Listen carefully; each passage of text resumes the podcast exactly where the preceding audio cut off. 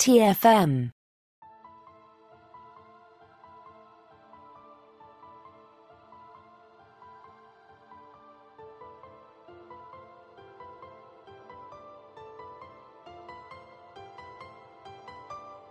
Welcome, everyone, to Warp 5, our podcast dedicated to all things Star Trek Enterprise. I'm Christopher Jones, and longtime listeners will recognize me as the original host of this show. I started this podcast back on June 27th, 2013, with my co host Kate Walsh, and we were joined by Dave Rossi, the associate producer of Star Trek Enterprise, to talk about launching the series. And it's been a long, I have to say it, a long road getting from there to here. And today with me is Matthew Rushing, my co host from The Orb, who most of you know. Matthew, thank you for joining me here on the NX01. Well, it's great to be here, Chris. You know, I, I love a Deep Space Nine a great deal, of course, you know, but I mean, the NX01 has hats. So. True. And you're wearing yours right now. Yeah which is great. Uh, no, it's it's so good to be here on the NX01. Uh, I I don't know how many people know this, but I'm a, actually a huge fan of the series. Enterprise is actually one of my favorite Star Trek series, and one that I've enjoyed revisiting over the years. Uh, and I'm I'm just so excited that we're going to be diving into. Well, we've kept it very secret till now Chris, but I guess the cat's about to be out of the bag. Or, excuse me, the Porthos is about to be out of the bag.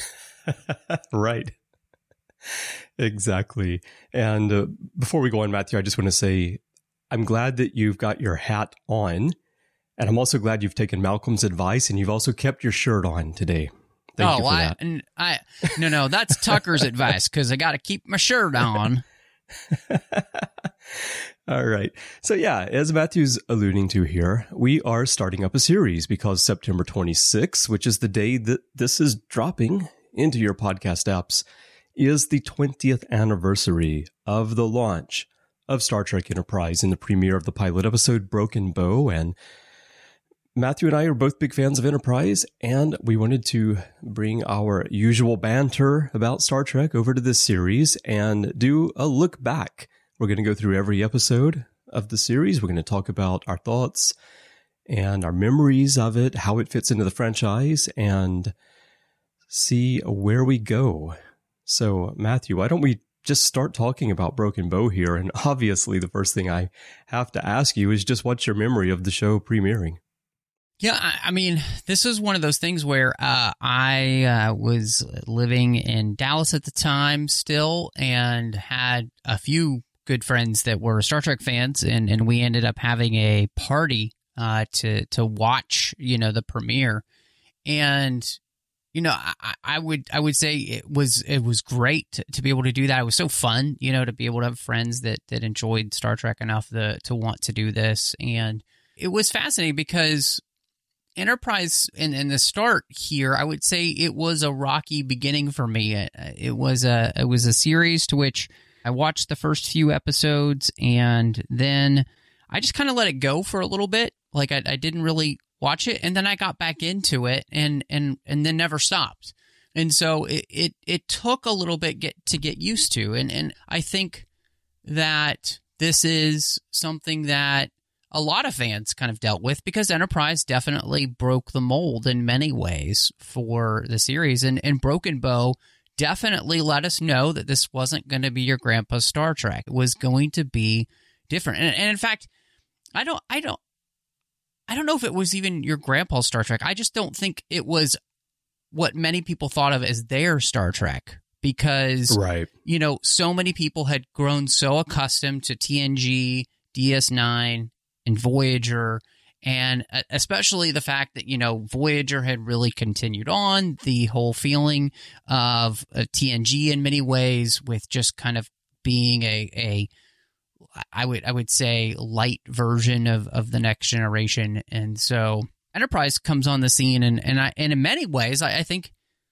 it's like Deep Space 9 in the sense that it really challenges our preconceptions of, of Star Trek and what it is and, and what it isn't and all of those kind of things. So, you know, for me, that's really my biggest memory is, is the fact that this wasn't a show that I immediately loved but then came to love. And as I've gone back throughout the years now, uh, Broken Bow has become one, actually one of my favorite pilots. It's it's you know that's what I really remember is this pilot feeling almost like a motion picture in many ways. And as the years have gone by, I've just loved it more and more.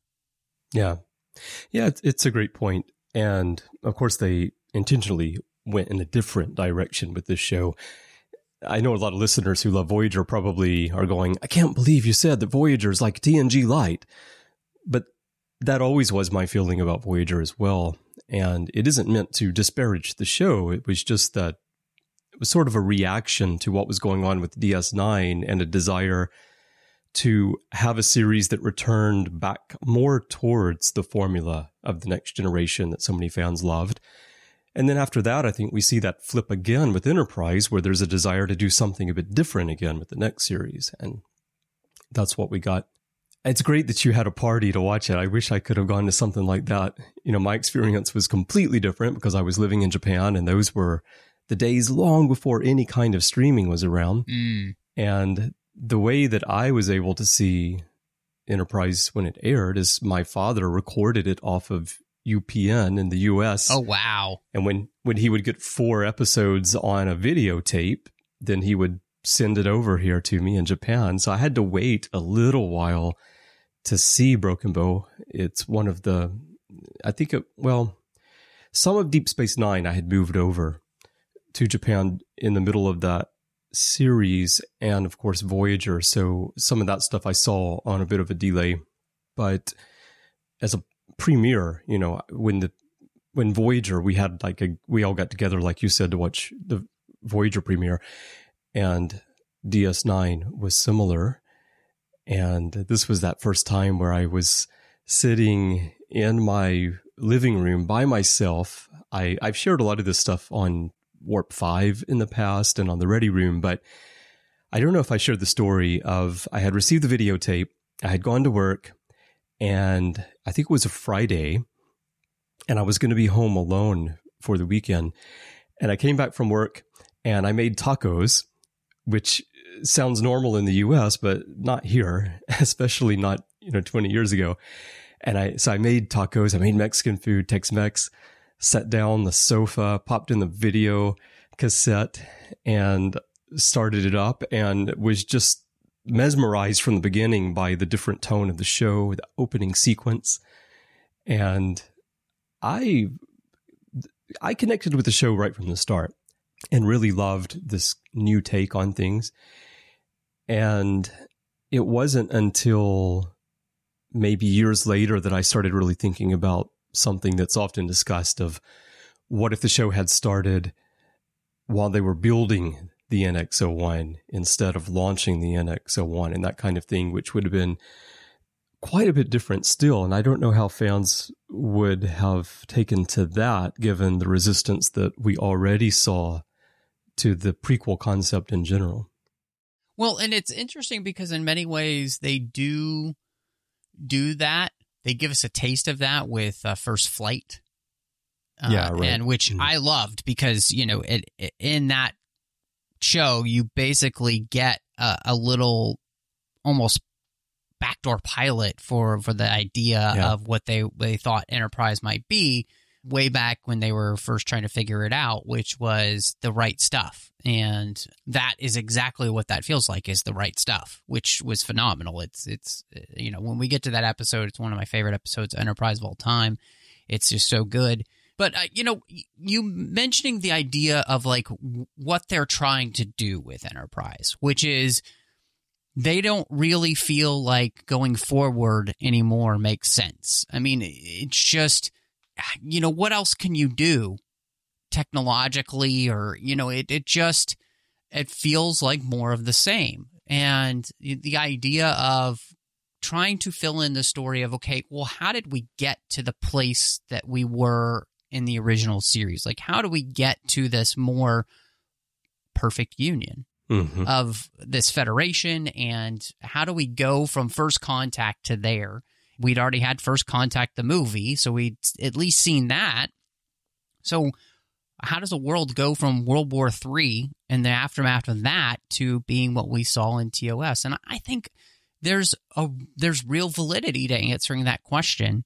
And I think that's the exciting part is is that by also doing that, you are able to break the Gene Roddenberry TNG type of mold where everybody's perfect. You know, this is this is a place where everything's new, everything's exciting, everything is frightening, you know? Uh, and I think all of that makes for a, a much more interesting idea uh, than just trying to go forward again. And so yeah. to me, immediately, the idea itself made sense.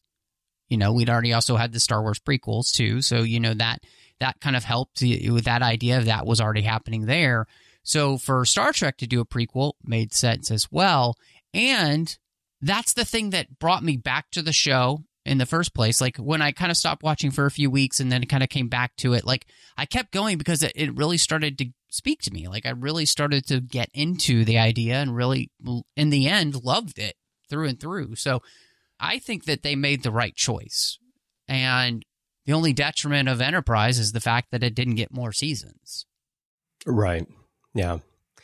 And that really stands out when you rewatch, especially if you do a rapid rewatch and you really see how those characters develop and how they are become fleshed out, how the story evolves, and then it just gets cut off. And of course, we won't talk about it much here, but the way that the fourth season ends, and I'm not talking about the the Valentine that everyone loves to hate on. I'm talking about the episodes before that where they're building up this super interesting story and it just ends because you know the the series is cut short.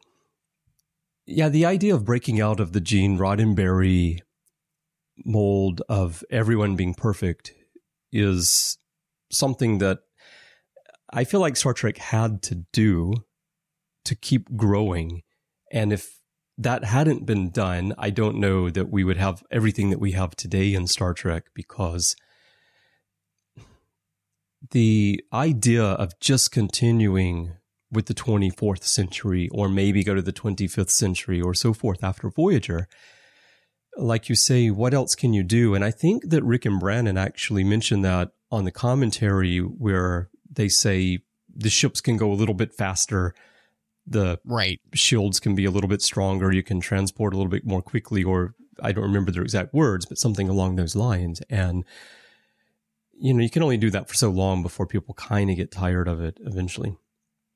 And Deep Space Nine and Voyager had already done a lot of work of breaking out of that everyone's perfect mold, but they did it in a way that I think was more palatable to Star Trek fans, whereas what we see at the beginning of Enterprise really turns things on their head.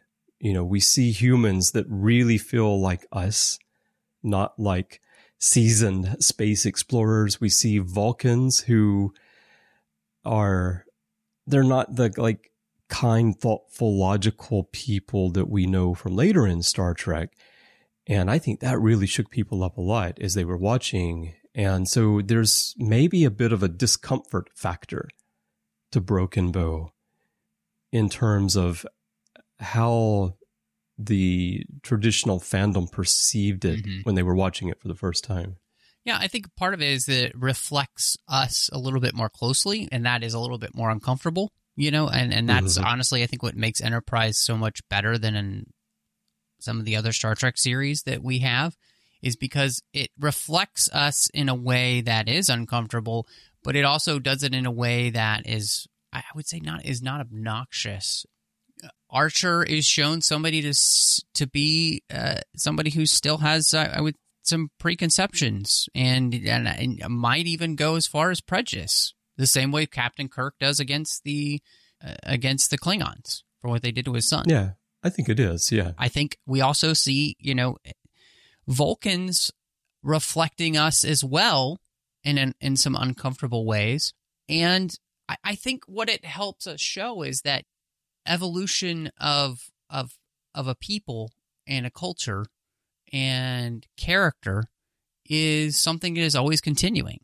And so, yes, when you go back to the 22nd century, of course, people will not be the same as they were in the 23rd century. You know, look at the amount of change that we've seen in our own lives in the last 20, 30, 40 years that I've been alive. And even when I, you know, go back to the last 100 years, the world looks very different than it did 100 years ago. Yeah. But it, at the same time, there's still some of the same issues. So I, I think the beauty of Enterprise is that it helps us see that. And, and they do it in, I think, a really good way. I do like having these characters that have a little bit more oomph to them. you know, in the sense of, yeah, they're they're not perfect. And everything about space travel, all of this is new to them. Some of them ex- are excited about it, some of them are not excited about it. Everybody's there for kind of different reasons and and I think that is also something that is exciting to watch as well. Like these are not seasoned veterans, you know, I'm and I, I like that they're going to make mistakes and that's to be expected when they will be the ones that everybody else in Starfleet will end up learning from for the rest of Starfleet. I, I think that's the beauty of this show is that we get to see all those first mistakes, but we also get to see those first triumphs as well. And that's what makes the show so great. You know, I was thinking about how I reacted to the episode the first time I saw it. And back then, I used to write a column called Science Fiction and Society for a site called Suite 101, which I think is not around anymore. And if it is, it's basically dead. But I was writing reviews of the first episodes as they came out. It was hard to keep up all the way through, but I did Broken Bow. And in preparing for this, I went back and I looked at what I wrote at the time and I pulled out a few excerpts from it. And one I'm going to read to you right now because it ties into what we're talking about here and about making the show different and then how that would be perceived. And I had not read this in quite a while. And when I looked at it and I got to the final sentence, and I thought about you and I talking about this today, and I thought, oh, I wonder how Matthew will react to part of this. So, what I wrote is that, well, of course, I wrote that the episode is certainly on par with and really exceeds the premieres of the last three series. And then I wrote the primary strength of the first episode is the writing. Brannon Braga has made a name for himself over the past few years as an excellent screenwriter, and his hand shows here. It shows not only in the traditional Trek elements, but in the ways in which this show takes more chances than its predecessors. It's sexier, more down to earth, and yet retains the message that Roddenberry sought to share. In fact, it does it better in many ways than either Deep Space Nine or Voyager.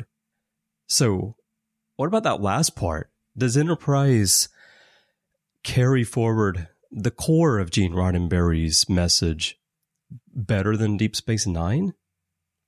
The show you and I usually talk about together all the time? I don't think it does it better than Deep Space Nine. I just think it does it in a different way. And I think part of that is by, again, the fact that it's able to mirror where we are more closely. And by doing that, it helps us kind of be able to see ourselves and where we want to go a little bit more easily but in many ways, I do think that actually Deep Space Nine and Enterprise are kind of more mirrors for one another, the way that yeah. TNG and Voyager are mirrors for each other. Or as Boimler would like to say, just boy, you know. Uh, so boy, yeah, um, it's so much easier, and so yeah, I think that that I, I wouldn't agree with that statement as you wrote it there. I would just say yeah. These are the two series that I think help us kind of really understand the Gene Roddenberry philosophy by really working to kind of deconstruct it and like does it work right? You know and and if it was going to work how would we make it work? Right. And i would not agree with the statement today either it's interesting. Uh, these days, people know me as a Niner. I mean, you and I have been doing the orb together for like eight years, and I'm always tweeting about how much I love Deep Space Nine. But at the time that I wrote this in 2001. Of course, I loved DS9, but I wasn't the niner that I am today. You know, Deep Space Nine became my favorite series over time and through rewatches and through discussing it with you. But I agree with what you say here. And, you know, mirrors of each other or even bookends, you could say DS9 and Enterprise are bookends of Gene Roddenberry's vision, with Enterprise being the one that shows you how you get from where we are today and build what Gene Roddenberry saw as that future, ideal future. And then DS9 is how do you maintain that once you've achieved it? It's the fight for maintaining utopia. Whereas Enterprise is how do you build a utopia in the first place? And then, you know, something like TNG is we're in the middle of the utopia and you know how do we continue slowly growing it uh, deal with disagreements here and there keep exploring you know they're there in the days before things fall apart and then voyager's its own thing because it's off on the other right. side of the galaxy and not involved in the the day-to-day politics of what's going on well it, it, it's it's interesting you say that and one of the things that i was thinking back on and I, I wondered what your reaction was at the beginning, then and now, which is the cast. Mm-hmm. Because one of the things that I was I was listening to the commentary track, and they both mentioned that they felt like that this is the strongest cast that they had ever been a part of, especially with Rick Berman, you know, having been a part of Star Trek since TNG. That's a that's saying something. And um, so, uh, yeah, what are your thoughts then on this cast and how you know mm. they hold up, especially to all of the other shows that we have? Yeah, I don't know if I agree with them that this is the strongest overall cast, but I think it is a very strong one. I think if you look at season ones of shows, this probably is the strongest group out of the gate. I think that the cast of DS9, I think, is the strongest cast that was ever assembled for a series, but not necessarily in season one, you know, because everyone's finding their feet. You know, Sisko, Avery Brooks is not the Avery Brooks for various reasons, not because of Avery Brooks, but because of creative decisions that were made. He's not the Avery Brooks that we really think of when we think of DS9. I was just watching the Sound of Her Voice, which is the next to last episode of season six of DS9 yesterday, and watching Bashir and seeing the just absolutely incredible growth in that character and the portrayal of that character. And that took seasons for that to evolve. And the point of all of that is that whereas with other series, by the midpoint or later in the series, the actors really, as you would expect, had a grasp on those characters that made them feel so solid. Whereas in season one, not necessarily the case. Again, as you would expect. But I think with Enterprise, everyone pretty much nails their character right out of the gate for me. Uh, you know, especially Trip is phenomenal from the start. T'Pol, great. I mean, Hoshi is great from the start. Travis, he has that that from an acting standpoint, I'm not going to say that Anthony Montgomery hit it out of the park as Travis, but then again, maybe you know he really captured that boy-like excitement of a boomer who's on this warp five vessel, and never expected he would be in a position like that. Mm-hmm. And of course, Reed is great, and then Phlox, wonderful. Porthos does a bang up job, I have to say. and one is is Captain Archer himself. You know, I think some people maybe feel like Scott Bakula doesn't portray a captain very well because he's not the kind of captain that people think of at the you know leading a starship in Starfleet. But for this situation, this environment, being the first crew going out there, you know, he actually has that wide eyed wonder that you would have, I would have going out there.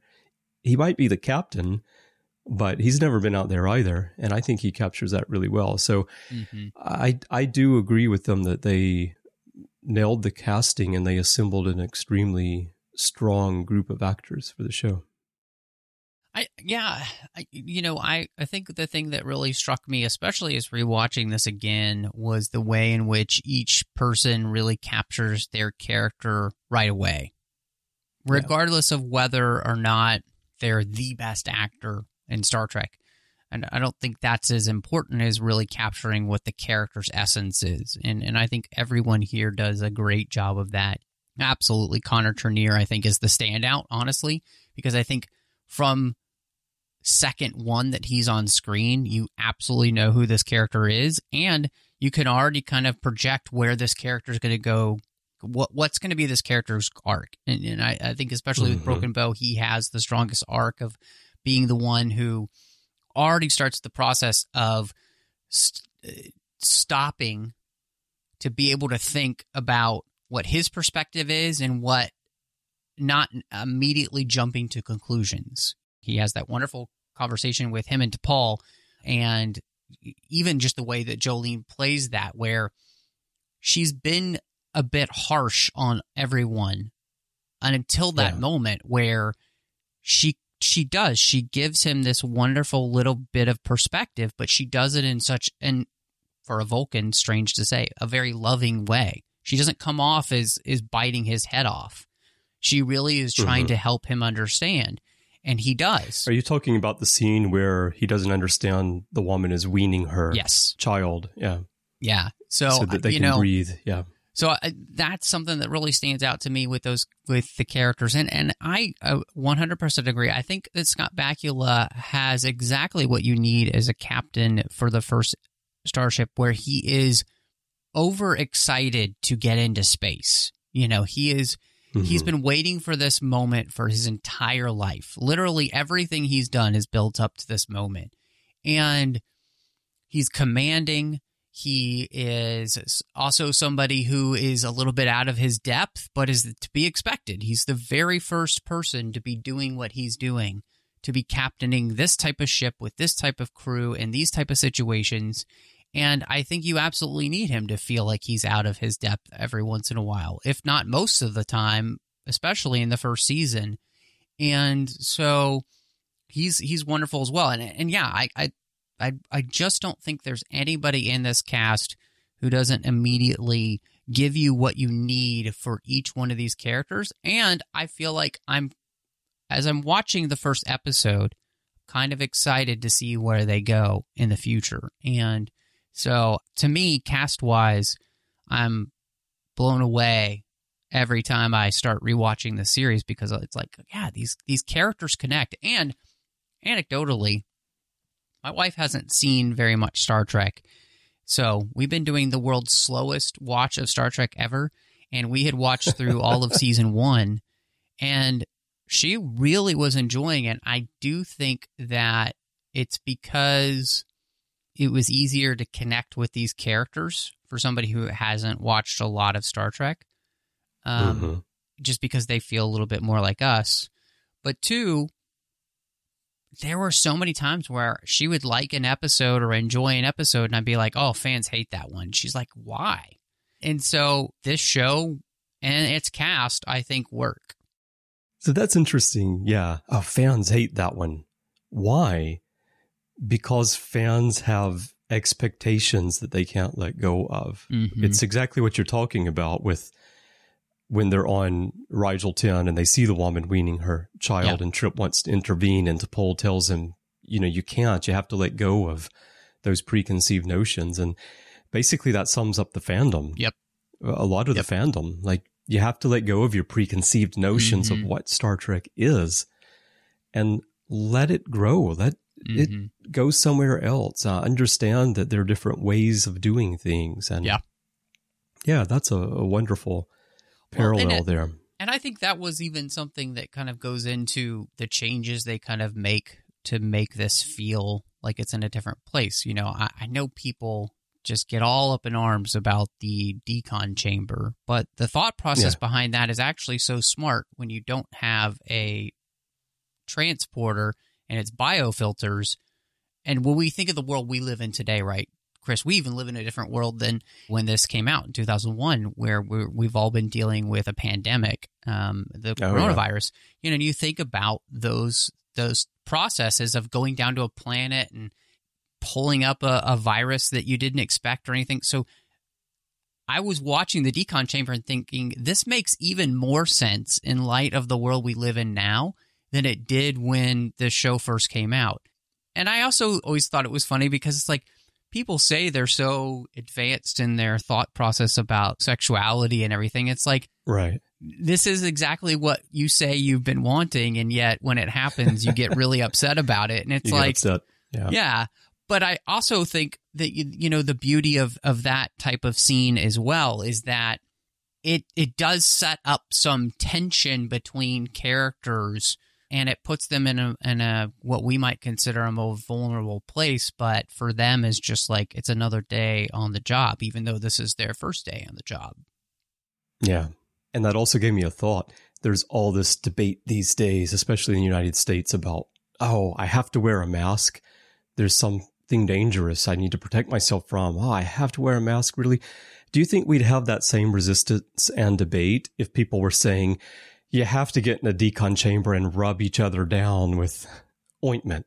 Maybe more people would be like, okay, it's not so bad. I mean, I don't know if well, anyway, so um, you know, I I just uh, those type of things I thought were always interesting that people complained about. You know, I think this show does a really great job of of giving us enough that's familiar, but enough that's different to to be able to really enjoy. And I, I think it's. It, I can't imagine the tightrope that they and and they mentioned this in the commentary um, when they were talking about writing that it really was a tightrope. How much do we give the fans and how much do we yeah. not give them when it comes to what they're used to? And much of the show was a, was them trying to get out of the rut that they found themselves in, basically right. with yeah. Voyager. Yeah. They don't say that, but that's exactly what they are saying because they are talking about trying to get away from the formula that they had created and they even right. mention, you know, some of the shows here in, in Enterprise will will you'll find them a little bit more formulaic than others, but our goal was to get away from that formula. Yeah. Well, they're writers, you know. I mean, especially Brannon. I mean, Rick, Rick is was producer most of the time mm-hmm. through the mm-hmm. franchise, but but he also wrote a lot. And yeah, of course they want to do something different. And and you can see it doesn't mean that those later episodes of Voyager are bad. There are a lot of wonderful episodes in there, but if you put yourself in the shoes of a writer, you can imagine yeah. how you would feel like you're in a rut and you want to do something different and then you're trying to figure out you know, how do I how do I stay in universe here? How do I keep the fans happy but branch out, do something new. And part of that was, of course, going back in time and making it a prequel, but other parts of it are just how do you write the characters? How do they interact mm-hmm. with each other? What is the environment like? You know, what situations are they put in, put in, and how do they react to them based on the more limited technology and scientific knowledge that they have? Yeah, no, I mean, 100%. Now, I got to ask you about this because, you know, and, and, this is really fascinating to me. Thinking a, along the lines of how every television show is uh, done today, where it's basically a super serialized for the most part, and you yeah. have one mystery per season. So, this show does start with a massive mystery, which is the temporal Cold War. And yet, it is not a mystery that they're trying to answer in just one season. In fact, their rule was that you would only have maybe two, maybe three episodes dealing with this per season. So there was a running thread, but it wasn't meant to overshadow the entire show. Do you like that? Did you like that at the time? And how do you feel like that actually ends up working now um, in retrospect? And it's an interesting uh, question. Specific to the temporal Cold War, I think part of that may have been that they didn't want that was a mystery they didn't want to have and they didn't want to resolve in the first place. You know, they were kind of forced to put that into the story because of the studio's desire to have a more futuristic element, which has been well documented and discussed. I think that I prefer having something like this that's like an ongoing mystery, but it's not the core of the entire story all the way through to the end of the season. You know, if you take Discovery, I would say Discovery season two is a good example with the Red Angel because that was very much very specific thing they were trying to solve for the whole season. And then you get to the end and I feel like they kind of resolved it largely before they got to the end, and then they had a few more episodes to go, and then they had to put another twist on it. I don't know, like. I would say that I'm fine with both, but I prefer the more traditional Enterprise or Deep Space Nine type of storytelling where we have other stuff going on. Not everything is central to that mystery, you can be pursuing that while still having standalone stories more that explore the characters, that explore mm-hmm. life on the mm-hmm. ship or on the station in DS9. So it's not a relentless drive to solve this mystery. I think that if you look down the road, well, right now is 20th anniversary of Enterprise. We're getting together doing a podcast talking about each episode of this show in depth and that's what we do on the orb for Deep Space Nine. 20 years from now, I'm not sure that people will be examining Discovery or Picard in the same way that they do these earlier series because that relentless drive to solve one mystery in 10 episodes, 13 episodes, it doesn't allow the depth of development for the characters and other themes not connected to the mystery that I think is necessary for something to remain vibrant for decades as these other series have. Mm-hmm. So yeah, that's kind of my thought on it. And before I hand it back over to you, I was I one thing I pulled out of what I wrote uh, in my review right after this aired is about this temporal Cold War. And it was kind of funny reading it again after knowing how it all turns out. I wrote, If I am looking for flaws in Broken Bow, there are a couple of items that catch my eye. The nature of the Suliban time incursions and their overall purpose remains more or less a mystery. Is this a flaw or just design? Why do the Suliban want to throw the Klingon Empire into chaos? I'll chalk this one up to design, though perhaps this could have been better integrated into the story. I expect that this will all be revealed gradually over the first few seasons, but a little more information would have prevented the slight feeling that the whole thing is just a plot device to complicate the voyage to Kronos. Yeah, I think that's really interesting. And part of that is that even then, life was so much different when it came to television shows and how they worked. And, you know, now mm-hmm. we just expect that, that you have to have a major mystery or some, you know.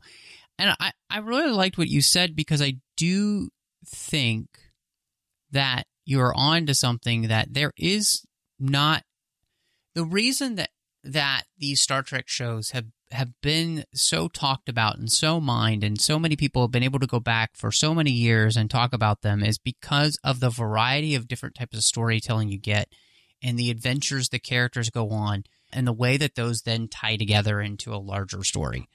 And when you serialize a show, there is really only one point to it. And I would say what ends up happening is that plot then comes before character.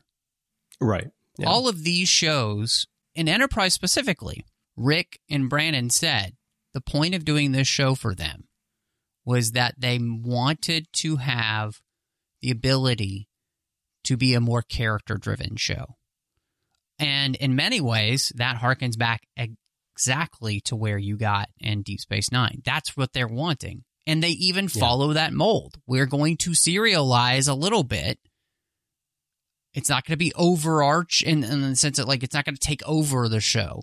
But we are going right. to be serializing here so that we get more character development, more character growth. I think they they do it right. This is where you have just the right amount of serialization and just the right amount of character growth um, because it's the character growth that is pushing the story. It's it's not the other way around. It's not the story pushing the character growth. So right. I think there's something really well done here with Enterprise in that. Yeah.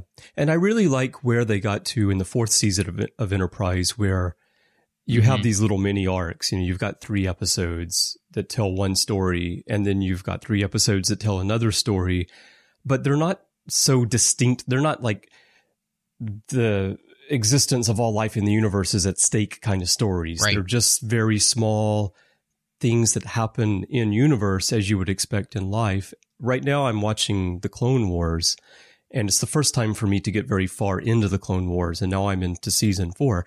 And as you know, of course, it's very similar. You know, you've got a couple of episodes where there's one story going on and then there's three episodes where there's one story mm-hmm. going on, but there's also a broader story happening that's running through all of that as well. So it's like you've got one story that is serialized and then you mm-hmm. you branch off into these little pockets along the way and it all makes a whole that I think yep. is a lot more rewarding than when every episode is just the next chapter in this one story. So yeah. I think that Enterprise and Deep Space Nine both do it well. They do it in a somewhat different way. DS9 is sort of its own thing. I don't know that you could just recreate a Star Trek series that followed the formula that Deep Space mm-hmm. Nine ended up with. I think the formula that Enterprise ended up with is a really good formula for Star Trek. Yeah. No, I heartily agree. I, I think uh, you're you're absolutely right. And so obviously this this has been I think obviously kind of way more free flowing than our normal conversations, yeah. but we're just yeah, kind of yeah, getting right back into um, enterprise and, and discussing that. And so I I guess one of the things I'm wondering uh, before we were to close out was as you look back on Broken Bow now and you watch the episode, what is it that stands out to you that you really like? And is there anything still that stands out to you after all these years that you don't like about it? Hmm. Interesting question. Um, in terms of what stands out that I like, I think that it's probably the fact that they made the Vulcans different than we expected, and they used that to show the struggle of humanity to spread its wings and become its own thing. And it's amazing when you when you watch the beginning of this story. It's amazing to think that humans become the leaders of this huge federation a hundred years later.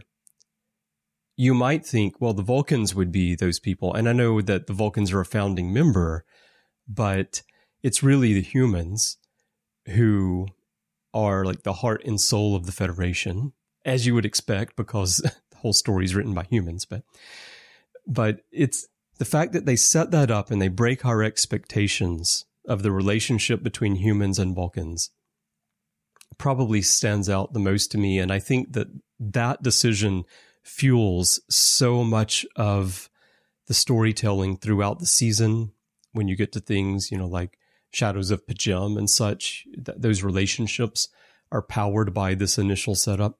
And it runs all the way through to the end of the series. So that probably stands out the most to mm-hmm. me. And what also stands out to me is just how strong the episode is from a writing standpoint, an acting standpoint, and a production standpoint. No matter how many times I watch it, and I think I've watched it five times in the last two months, it always feels solid to me. I never look back at it and feel like, ah, boy, you know, they could have done a lot better with this. It just feels so mm-hmm. solid and polished. Mm-hmm. So it stands the test of time well. As for what I don't like as much, I I don't know. Like there's there's not much about this episode where I say, "Hmm, I wish they hadn't done that," or "I think that doesn't work maybe I liked it in the beginning, but yeah, it really doesn't hold up. Not much there. you know, the, the thing I read a minute ago about the temporal Cold War and what, what are the Suliban doing, that was my impression after watching this episode for the first time. And no other episode had come out yet. So I don't have Right. anything to go on. So that's all that is. I do think the temporal Cold War could have been handled better overall in the series. Yeah, the other thing, I don't know, maybe I personally would have liked to wait a little bit to do things like introduce Klingons into the story and such, fam- so many familiar elements. But yeah, I don't, I don't have a lot to give you on the what I Mhm. don't like about Broken Bow. What about you? You know, I think you you you brought up something that's really fascinating that I love, which is why do humans become the dominant force? And people may hate this answer, but I, I think it comes from Gene Roddenberry's experience and what he believed, I think, and what he would have believed, I think, about America and the way Americans came together in the sense that America was a country that where many different peoples from many different places all came together to to come under one creed. We we don't have blood that ties us. We don't have those the we don't have nationality in that sense that tie us. What we have is a common creed to which we all hold, and that creed is is what keeps us together. And that's what the Federation is. I mean, Federation is basically just that same idea on an intergalactic scale. And so I think that's what made humans the ones who brought that to the galaxy. They they were saying, "Hey, let's stop this tribalism and let's start this, you know, federationism." You know, like um and I think there's a there's a beauty to that because of the human experience being very different than the ones that many of the other races had had. So that that's an interesting question. I think to me that's that's kind of the answer. Um, Yeah. as to what I like about Broken Bow, I mean, I think the thing about it is it's just, just such a strong episode. I think it sets the tempo and the and the the tone of what Enterprise is going to try and be um, moving forward. I think all the characters come across as interesting and fun and make me want to know more about them. And it's a good looking episode for the most part. You know, obviously there's they put a lot into this when it came to effects and really trying to to to move forward. And I mean, they were doing things that you could have never done on Star Trek even like two or three years before this Right. because of technology. So all of that I love. As per there being anything that I don't love, I wish I think part of me wishes that it was a solid 2-hour episode. Like instead of it being 130. Oh, because I would have maybe time, yeah. liked even just a little bit more time with every single part of this. I think that's to me the only thing that I would say I don't like is that there's this, and I'll, I'll point out specifically why I say that. There's the scene where T'Pol and Trip are yelling at each other on the bridge, basically Mhm. about you know that Captain Archer wants him to come back for him, and she's like, no, you know.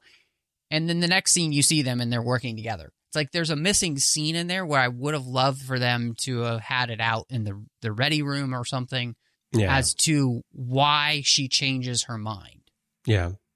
So there's it's just that it's like I just want more of the story, and I, so yeah, that's the only thing I can think of that that I would would change or or that I don't like about it. So I can see that. Yeah. Great. I guess one comment I was going to make when you were talking about humans and and creed and I think another thing is it's and you're probably getting at this point humans have this drive to always know like what's over the next hill to explore. And a difference I see in say the Vulcans and the humans here like they're both founding members but who's actually going to really take charge as the lead? In Enterprise it's the Vulcans who are in charge right? Because they're more experienced but ultimately it's the humans who become the leaders. I think that the difference is you th- think back to first contact Vulcans are monitoring earth right? So they found something interesting Vulcans scan, keep their distance. Eh, it's it's interesting, but we're not gonna we're not to explore too much more until Zefram Cochrane makes the warp flight. Whereas humans would be like, oh, that's interesting. Let's go find out what's down there. That's the difference. And I think that's why humans ultimately take charge. All right. Well, Matthew, it's been great talking about Broken Bow. There's so much more we could dig into if we wanted to, but we're going to touch on each episode and eh, to some extent, obviously, we're not going to go into extreme detail of every episode. I think most installments of this retrospective will be shorter than this one. This was the let's talk about how the series got launched and let's talk about the pilot episode a little bit. But before we sign off, are there any thoughts you want to share with the listeners about where we're going to be going? Yeah, I'm really excited to do this. Uh, one, uh, just it, it's a fun way to celebrate the 20th anniversary of Enterprise and a, a, show that I still love to this day and can't wait to rewatch the entire thing and talk through every episode with you, Chris. And I hope that the listeners will go on this journey with us, you know, and and and you know, talk to us on, uh, on social media, hit us up in the Babel conference about things. I would love to have the discussions you know, I think this is really fun to be able to get a chance to go back and do together and experience together. So I'm just really hoping that that people will go along on the journey with us. Me too. And we brought extra cheese, so don't worry. Porthos isn't going to eat all of it. We've got plenty for everybody. and Chef's got some real humdingers coming up for for dinner. So oh, he does. Absolutely, absolutely. And also, T'Pol's going to be doing a a masterclass on how to eat objects with a fork that you shouldn't be mm. able to eat yes, with a fork. Yes. Yeah. All right. Well, everyone, thank you for listening. If you would like to share your thoughts on Broken Bow with us, we'd love to hear from you. There are many ways to get in touch with us. The best way to have a conversation is in the Babel Conference. That's our listeners group on Facebook. Just type Babel, B A B E L, into the Facebook search field and it should come up. Or if it doesn't, just type the whole name, the Babel Conference. It is a closed group. So if you're not yet a member, you will need to answer a few questions so that we can let you in. So please be sure that you answer the questions and agree to the rules of the forum. You can also find us on Twitter where our username is TrekFM. That's our username pretty much everywhere, also on Instagram. And if you want to send us email, you can go to our website at trek.fm slash contact and use the form there, and that will come to Matthew and me by email. So, uh, Matthew, when you're not talking about the 22nd century with me, where can people find you? Yeah, uh, social media. Uh, check Matt Rushing 02 on uh, social media platform of your choice. I'm probably there, and that's my moniker uh, and all the platforms that I'm on. Uh, you can also find me here doing the 602 Club, which is our general geek show and whole other side of the network where we talk about all the fandoms outside of Star Trek that we love. And uh, as we release this show, um, we are about to have another special run show inside this 602 Club feed coming out called Assembling Avengers as John Mills and I look back at every single movie in the Marvel franchise and give that an evaluation outside of the hype. Uh, and then you can also find me, of course, with you doing the Orb about Star Trek Deep Space Nine, literary treks about the books and the comics of Star Trek. And then over in the Nerd Party Network, uh, I finished Owlpost with Drea Kaufman, where we talked about every single chapter of the Harry Potter series, one chapter at a time and doing aggressive negotiations with John Mills as we talk about Star Wars every week. So, Chris, if people want to catch up with you and see what Chef is serving up to you tonight, where can they find you? Well, you can find me over on my new show, Marvelous Musings, where I talk about everything that you and John said about the Marvel universe. No, I'm just kidding. That's not a real show, but it's sort of like a podcast that recaps another podcast. So, ah, classic. Because no, no, we haven't got that far yet. Um, you can find me on my main show from time to time with Larry Nemecek called The Ready Room, we've been doing for 11 years. And that's just about everything in the Star Trek universe. And Larry and I, these days, we tend to talk about the newer Star Trek most of the time and also the business side of the franchise. I have Interphase, which is a show about all of Star Trek, which has been dormant for a while, but we're working on an idea to get that going again Of course, Matthew, you and I talk about Deep Space Nine over on the Orb, and we also talk about books and novels and comics over on Literary Treks, where we're also joined by Bruce Gibson often, interviewing the authors about their books. And I have some other stuff in the works, which you and I have been working on together, uh, coming down the road for the network. So everyone just keep your eyes and ears open for those things. And if you'd like to chat with me, Twitter is the best place to find me. That's where I'm most active. My username there is C Bryan Jones, letter C and Bryan with a Y. And that's my username throughout social media. And I do pop into the Babel conference there on Facebook as well. So feel free to leave comments about this episode there on the thread that you'll find for this episode of Warp 5. Now, if you'd like to help us keep everything going here as we retool the network, we could really use your support on Patreon. It takes a great deal of money to publish these shows, actually, and get them out to you. And the past year and a half has been quite difficult through the pandemic for us. So we could definitely use your support in helping us get to a better place with what we're doing and bring some of our ideas to you. And the way to find out how to do that is to go to patreon.com slash trekfm. That's P-A-T-R-E-O-N dot com slash trekfm.